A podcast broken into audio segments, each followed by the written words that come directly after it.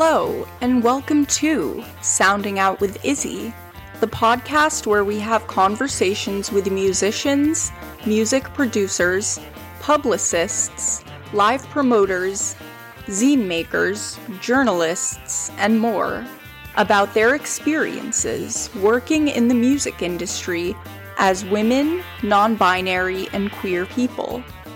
I'm your host, Isabel Corp, the founder of the queer femme music-based blog and YouTube channel, A Girl's Two Sound Sense.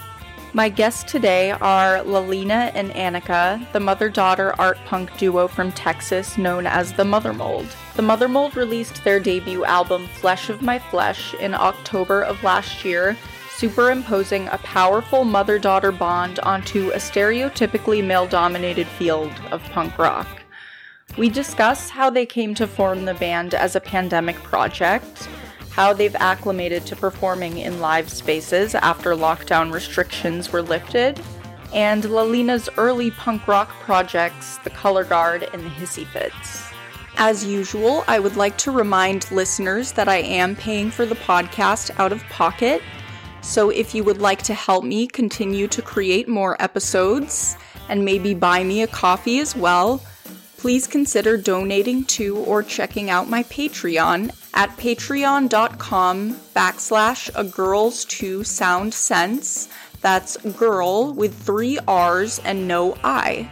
Those who join my Patreon will get to unlock bonus content, including music-based film reviews with special guests, unheard and unedited conversations in podcast episodes, playlists curated by yours truly, as well as early access to some of my YouTube content. However, I understand that finances are tight for many people, so if you are unable to join the Patreon, I fully understand. All I ask is that you give the podcast a 5-star rating and review on Apple Podcasts or wherever you get your podcasts, as that really helps me out in my effort to get the podcast in front of more people. And without further ado, let's get right into this episode. Annika's painting her nails right now. Oh, lovely. I love it. Shooting our video today. Oh, what song are you shooting a video for? Or Because I Said So. Yeah.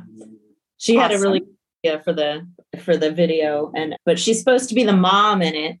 And so she wanted to take her green nail polish off because moms don't wear green nail polish. Of course they do. But you're the one who told me to take it off. It's more stereotypical mom, I guess, and stereotypical teenager. And so, yeah. So anyway. So what kind of reverse roles? She's the teenager and I'm the mom. I love it. Yeah, it should be pretty funny. I mean, it's all. Do we have the same haircut? I think we do. I think we do, yeah. You can't see my bangs, like they're a bit bent out of shape. But almost. We have pretty close, yeah. She just got her hair chopped off yesterday. Yeah. Love it. She considered bangs, but decided not to go that route. Yeah. Good, and honestly, good. You probably made the right choice. Bangs are annoying as hell. Well, it's hard to keep them like trimmed straight. Mm, and I can do that. And I don't trust myself. So, right. So would you like to introduce yourselves? Oh, well, that's a good way to start. Do you want to go first? I'm Annika. I'm 14 and I'm the drummer in The Mothermold. And I'm Lalena and I'm not 14 and I'm the guitar player in The Mothermold. Oh, and I'm the daughter, and she's my mom. Yeah. Amazing. And so, Lalena, you had obviously been a musician for a majority of your life. And so I was wondering if you'd like to talk about how you got your start playing music, what drew you to it at the beginning, and what's the significance that punk in particular has to your life? Well, it's funny to hear someone say that I've been a musician for the majority of my life, because while it is true, While I was growing up, I was an artist. I mean, I've always been an artist. I've been an artist longer than I've been a musician. So it's funny because I don't think of myself that way, but somehow a lot of time has passed and I've played music all this time. But the way it started was, well, I wanted to play guitar. I've always loved music.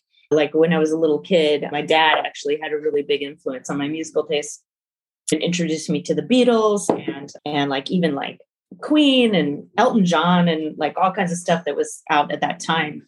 And I listened to records in my room. I had my own record player in my room and sang along and learned how to harmonize. And so I wanted to play guitar. And so when I was 11, I had already taken piano lessons, but I didn't like to practice. And so I kind of got really flaky about it really fast. And so my parents said, okay, if you prove that you're going to play guitar, we'll pay for guitar lessons. So I taught myself Blackbird by the Beatles on guitar, an acoustic guitar. And so mom got me guitar lessons. But the thing is, it was classical guitar lessons. And, you know, now I'd be really interested in doing that. Actually, I've taken flamenco lessons as an adult. But at that time, it just, you know, it had no relevance to the music I was listening to. And so I, again, lost interest really fast, unfortunately. So I didn't play music all through high school. I went to an arts high school, but I was in the visual arts department. And then when I was out of college, I studied journalism, actually. And I had a job at the Houston Chronicle. A friend there was a musician and wanted to start a band. And I thought that sounded really fun, but I couldn't play an instrument. So I said, well, I'll scream punk rock lyrics. And he said, you're hired. And so we started Catbox and we called it Cuddly Punk with one other friend from the paper. And after one rehearsal, the bass player didn't show up anymore. So my friend Robert handed me a bass and said, guess what? You're the bass player. And I said, what? Really? And but it turned out to be really fun. And, you know, you can kind of do something simple on a bass really easily. And so it's a good instrument, I think, to start on. You know, you can make it as complicated as, you know, like sky's the limit. But it was a really good starter instrument for me. And it turned out I had stage fright. So screaming punk rock lyrics wasn't exactly in the cards, at least right away. But I got over it and was able to sing and play bass. And so that was Catbox. That was in Houston. We got together at my friend's house and had pimento cheese sandwiches every Saturday and wrote our own songs and played around town. So then I went to art school in New York to Pratt, but I was hooked by then. And so I put out an ad and looked at ads in the Village Voice. That's how people, you know, the matchmaking for bands happened at that time. That was in the 90s. And so I met Holly, who also wanted to start a band. We started a band called The Hissyfits. She played guitar, I played bass, and we wrote some songs. And we had kind of rotating drummers for a while. But we played like on St. Mark's Place at like legendary places at the time, like Coney Island High and Brownies and even CBGB's. So that was really a great time. We had a practice space on Ludlow Street. And then eventually we kind of like, I don't know, there was some differences of where we wanted to go with the band. And so that's when I decided to split off and do my own thing and started The Color Guard. And that was with Jeannie. It was my very first bandmate, and Valerie. And then Chris played drums. And we ended up recording 4 CDs with that band and touring around the region and had a really good time. I tried to make it as short as possible. While not making it as short as possible. Yeah. And when you were practicing, I guess, on Ludlow Street, when you think about it now, like it's funny to think about how just you must look back at that time and be like, wow, that was surreal, like to get to play in these spaces, because nowadays, like, can you imagine renting a practice space on the Lower East Side today? No. And I mean, The Color Guard got together Our practice space was on the Gowanus. It was like, what was that stop? It was close to like Borum Hill. Yeah, like this big studio building with a whole bunch of hundreds of studios. Yeah, but it was really a great time. It was still, would play around that area. And I think like Arlene's is still open, right? Yes. Merchant Lounge, and we played both those places, and also like Luna Lounge. Is that still there? I wish. That's closed down, but Arlene's is luckily still here. Yeah, that's really cool. Yeah, I actually am friends with the person who books shows at Arlene's Grocery now, and it's really important to like cherish these like spaces, especially like if they've managed to last for this long, because New York, I feel like, is changing all the time. And especially like with independent DIY spaces, there's never like a guarantee that they'll always be around. So I am like, and that's why I love hearing stories like yours, like, oh, remember when this, when CBGB's like closed, like that was like the end of an era for so many people.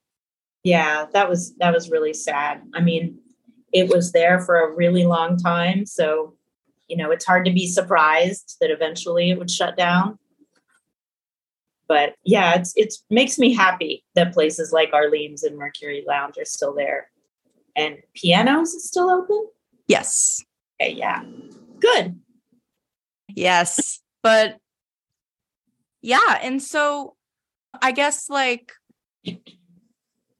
After like once and moving on from there, like and starting a family and everything, when did sort of the idea, and Annika, I would love to bring you into the conversation for this part as well. You give any insight that you might have. How did like the idea sort of gel to start a band together?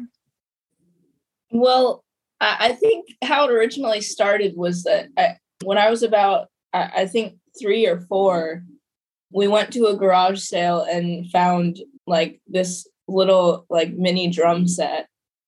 And I don't remember, did you like, did I ask for it or did you? I have no idea. I probably couldn't resist. It was $15. Yeah. Cause she had always wanted me to learn drums anyway. Like she kind of envisioned that when I was born that I would eventually learn to play drums. So anyway, so we bought that, and then I think I said like, and then we started playing music together. Well, actually, come to think of it, we played music together before I got that drum set. I had this little like drum when I was like 2 or something, and we would just play songs together. And then, but when I got this drum set, then we actually decided that we should like be an actual band. So, and obviously we weren't that good at first, but yeah, we used to, as just a pastime, go to garage sales every Saturday morning. We'd go and have Einstein bagels and then go to garage sales. And so we found a little like rack tom or something at a garage sale. And so that was her very first one that she probably doesn't remember ever not having. And then we found that second one. But yeah, I mean, the thing is, when I was a kid in elementary school, I remember, I think maybe a marching band from a high school came to our elementary school or something. And the drums looked so much fun. But I never thought I could play drums. I mean, not that I thought I couldn't, but it's just one of those things of like, I didn't know girls could do that. And so it never occurred to me. But I've always thought that playing drums sounded really fun. And so it seemed natural for, like for a kid, it seems like that would be a really, fun instrument to get into first off. And then you can always, branch off from there if you wanted. And besides, you'd be doing something that I didn't get to do. Mm-hmm. So I had already had some songs that I had written just between the time the Color Guard stopped playing and I had her. I had a handful of songs just, because I like writing songs. I didn't want to stop writing songs. And so I sang these songs when she was inside me, resting my guitar on my belly, and she could probably hear it. And then I sang the same songs to her when she was a baby, just because those are the songs I knew best because I made them up myself. And so eventually it was just kind of natural for her to start playing the drum a little bit while I was practicing. But we also played the ABCs and Twinkle Twinkle Little Star. So some of those songs that she wrote when I was inside her are songs that are on our album. Mm. Wow. So when you started, I guess, when the idea initially came to you to record an album, what was it like to sort of go through the archives and sort of dust off these songs that had been written like a decade and a half prior? Well, we had been playing them for a while. I mean, the whole development of it was very just like step by step, like gradually getting more and more. Like, I think how old were you when we started playing at Slowpoke's Brisket Shack open mic? Maybe 7, something like that. Yeah. 7 or 8. And so we figured what the heck, and we started playing them. And she had written a couple songs by that time too. Like Orion Nebula was the first one that you wrote, right? Mm-hmm. Do you remember the process of writing that, or like? I think I just sat down like one day and just like wrote the entire song. Had we been? I just like wrote whatever came to my head. Or had we been looking at the stars recently or something? We must probably, have. Yeah. And then In the Inn I Was In. Mm-hmm. How did that happen?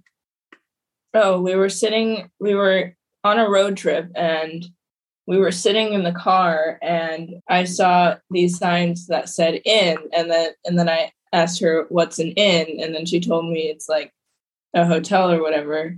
So then I came up with the idea for a song about a bad hotel, and so I called it "In the Inn I Was In," playing with words. Yeah.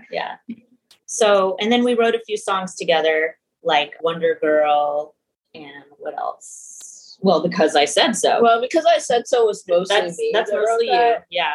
But we collaborated. And so we had 11 songs, just a mix of songs I already had and songs she wrote and then songs we came up with together.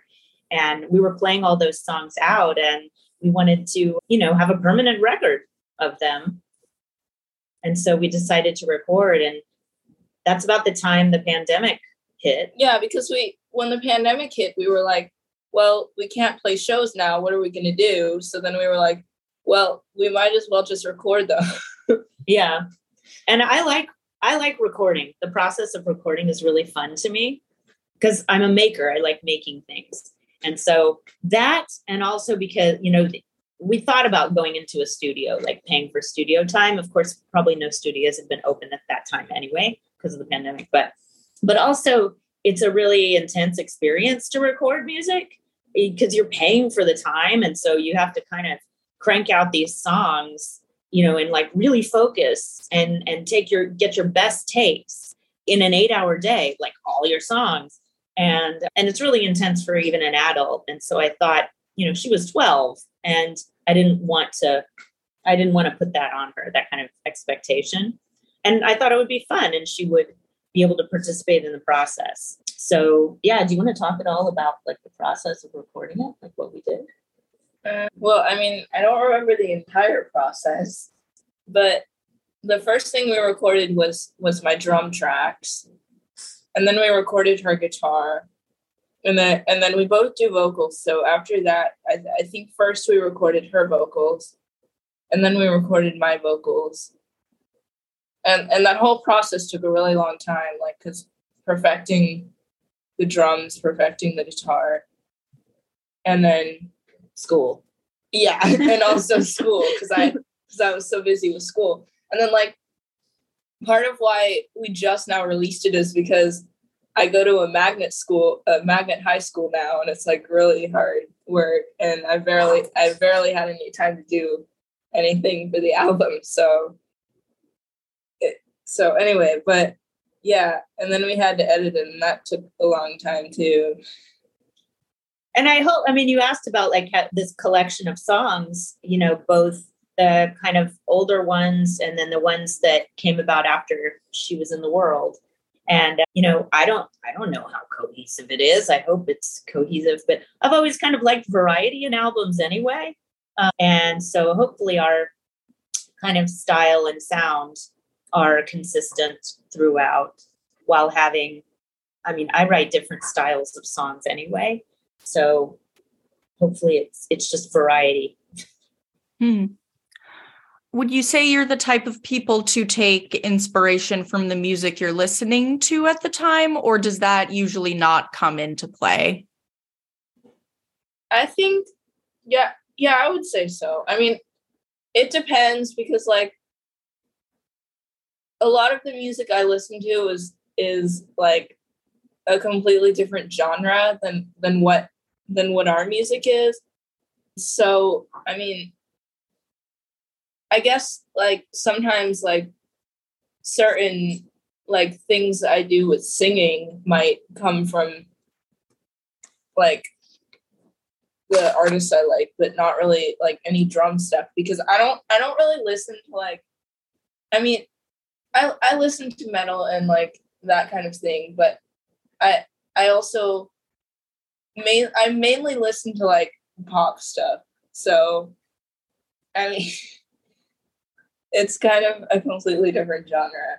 So I don't really know, to be honest. Let's see. I mean, I guess it would depend on the song. I'm trying to think. I mean, the one that comes to mind that would be most influenced by music I listen to is Persephone, which is the last song on the album.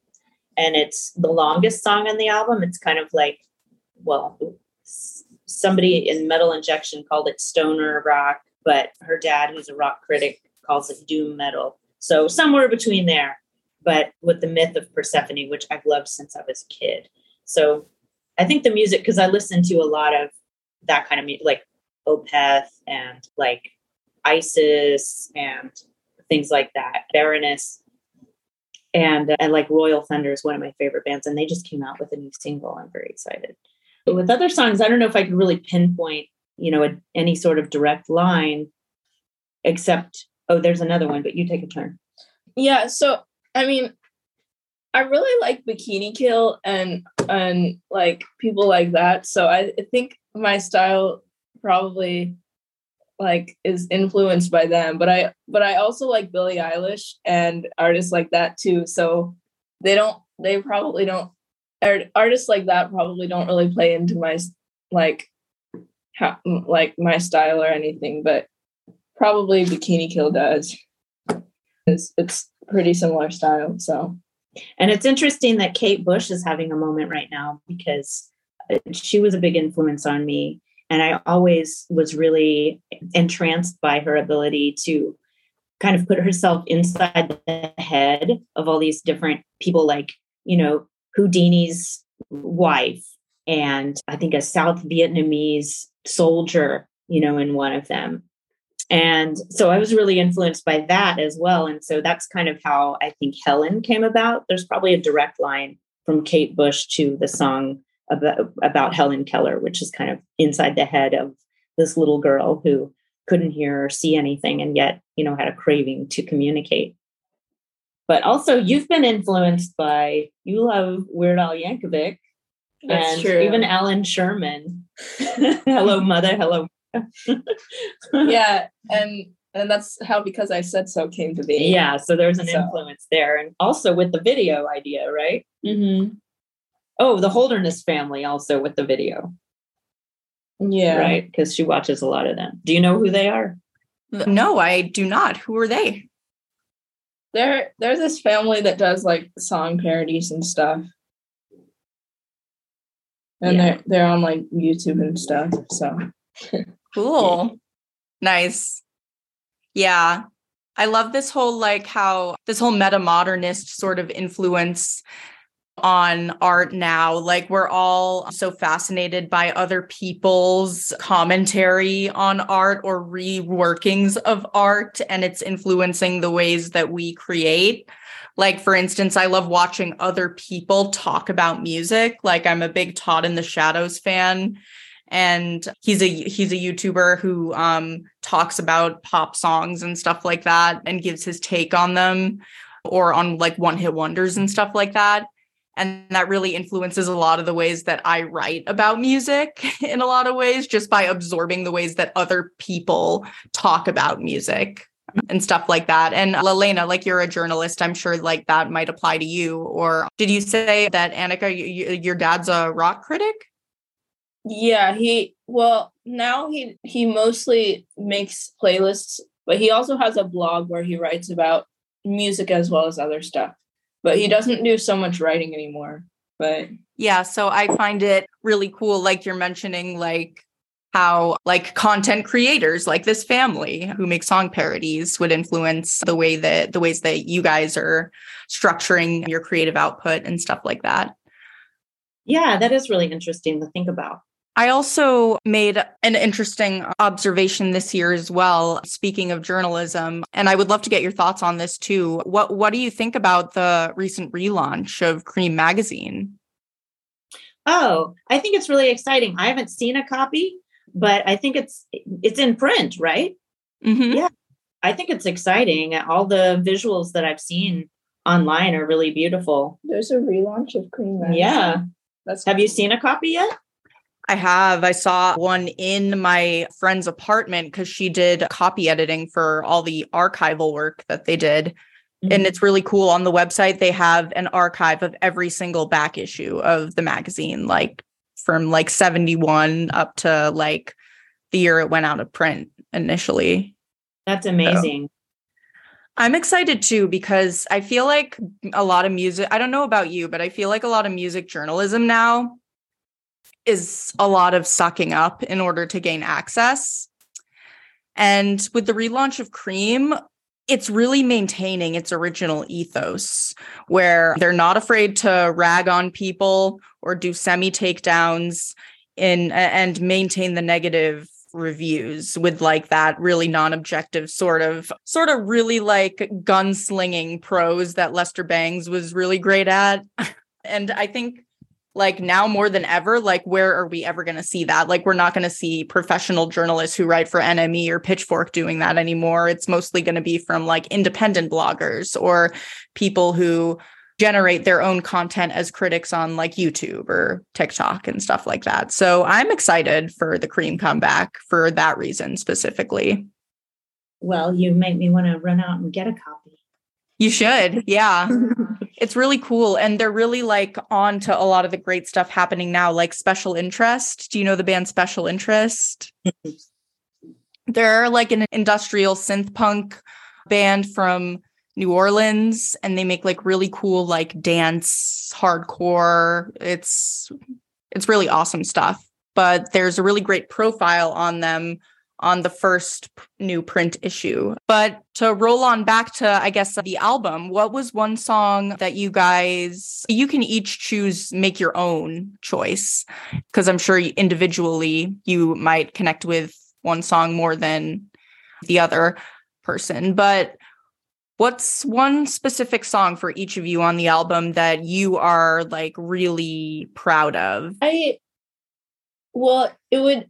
think it would be a tie between Wonder Girl and Because I Said So. Because I'm really proud of the lyrics of Because I Said So and how that turned out. But with Wonder Girl, I'm also really glad about how that turned out too. So I don't know. So it's probably a tie between those two. And then also Persephone. Really? Why that one? I don't know. Maybe it's because I growl in it. I don't know. Oh, yeah. Okay. I think I would agree with those. Also, Mary Jane.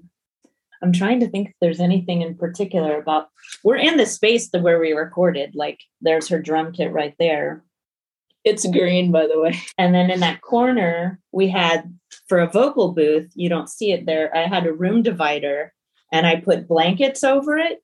And so we had a vocal booth back there with the room divider and the blankets for a while.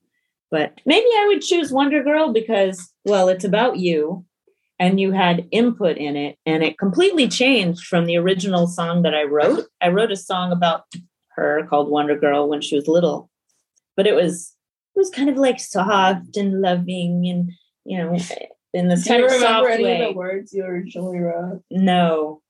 I'm sure I could find them somewhere. But as she grew, it just didn't seem suitable to her. I mean, she wasn't that sort of like, I mean, she is very sweet, but it wasn't a peaceful kind of person. Yeah. I mean, she's really, you know, loud sometimes and enthusiastic and energetic and colorful. And so this quiet sort of lullaby-like song wasn't suited to her. And so I asked her, like, how should this song sound? And she said, well, it should sound like a superhero song. Like it should go, boom.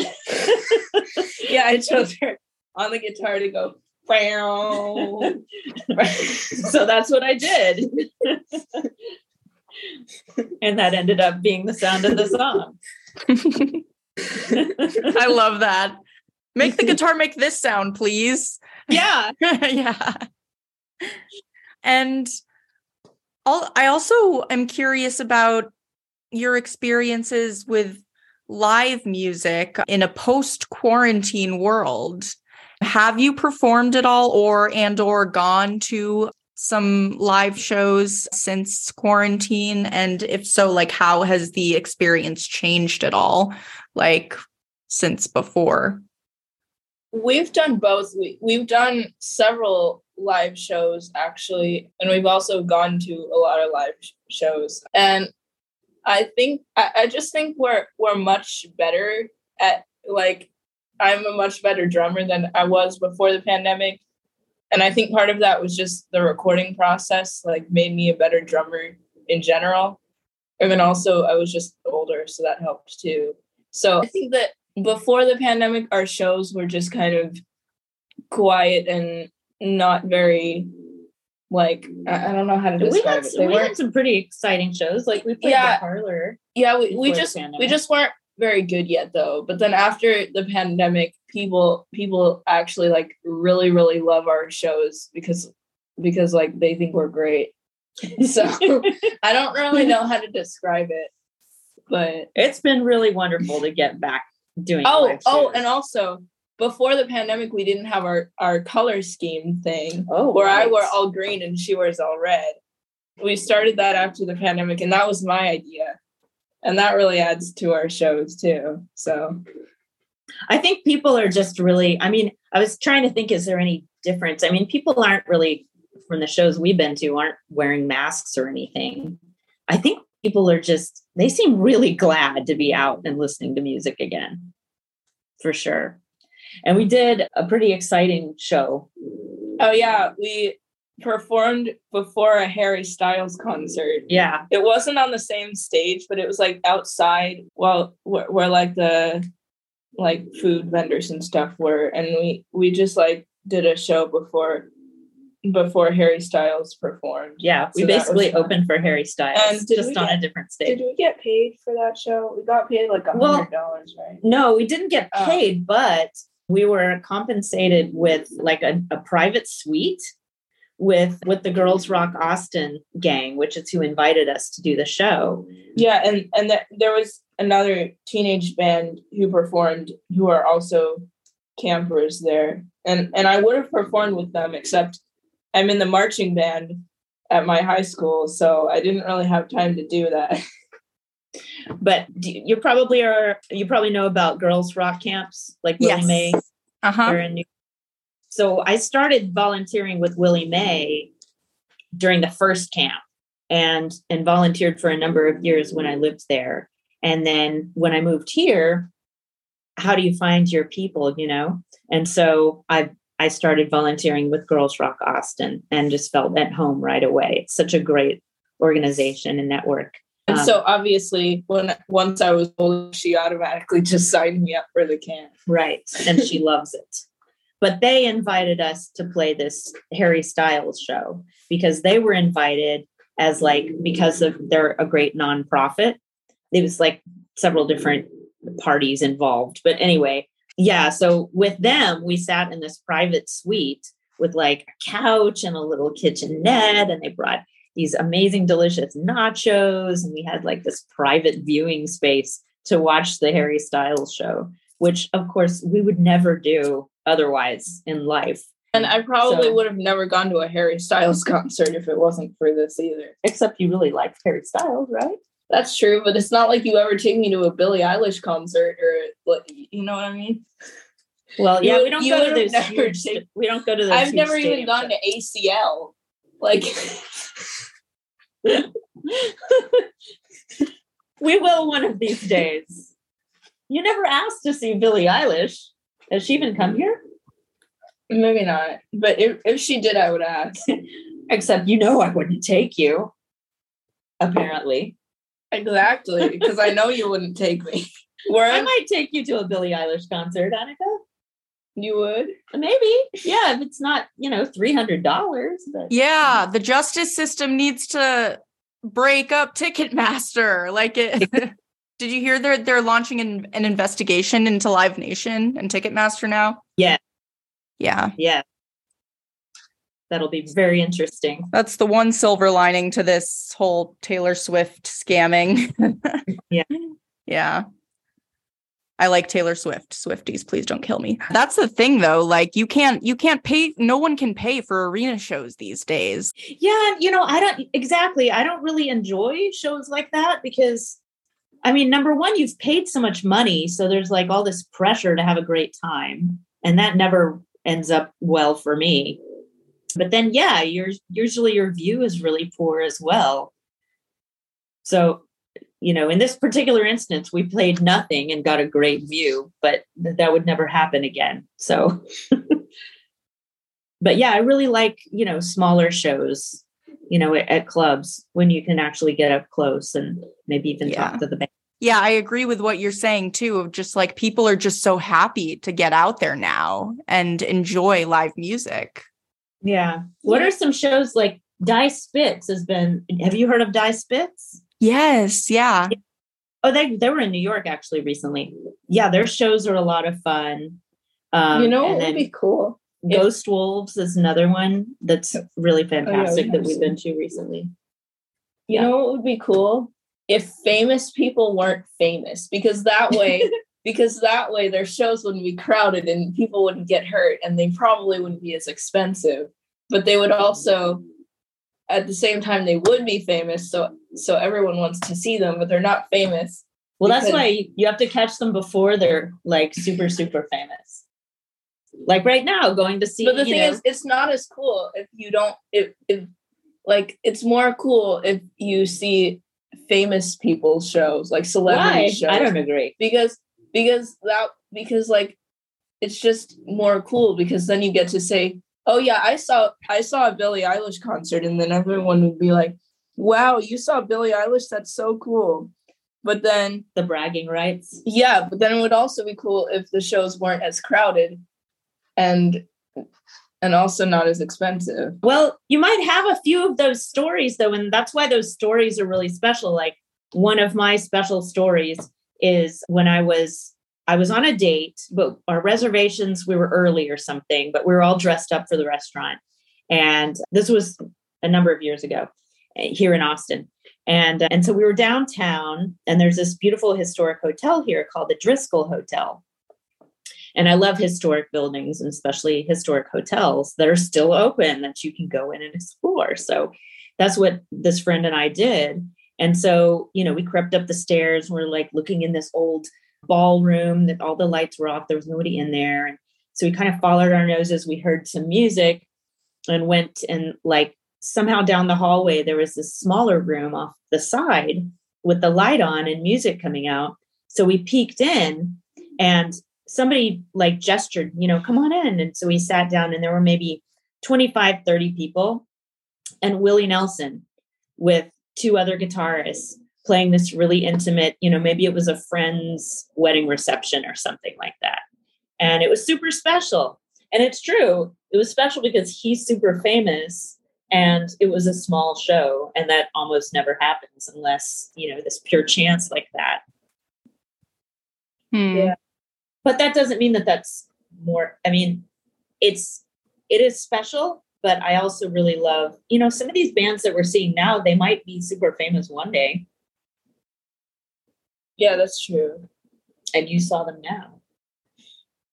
Yeah, so then I could say, oh yeah, I saw this one band before they were famous, and then they might be super famous. Yeah, like we could even put a mirror at the end of the stage and see ourselves before we're super famous.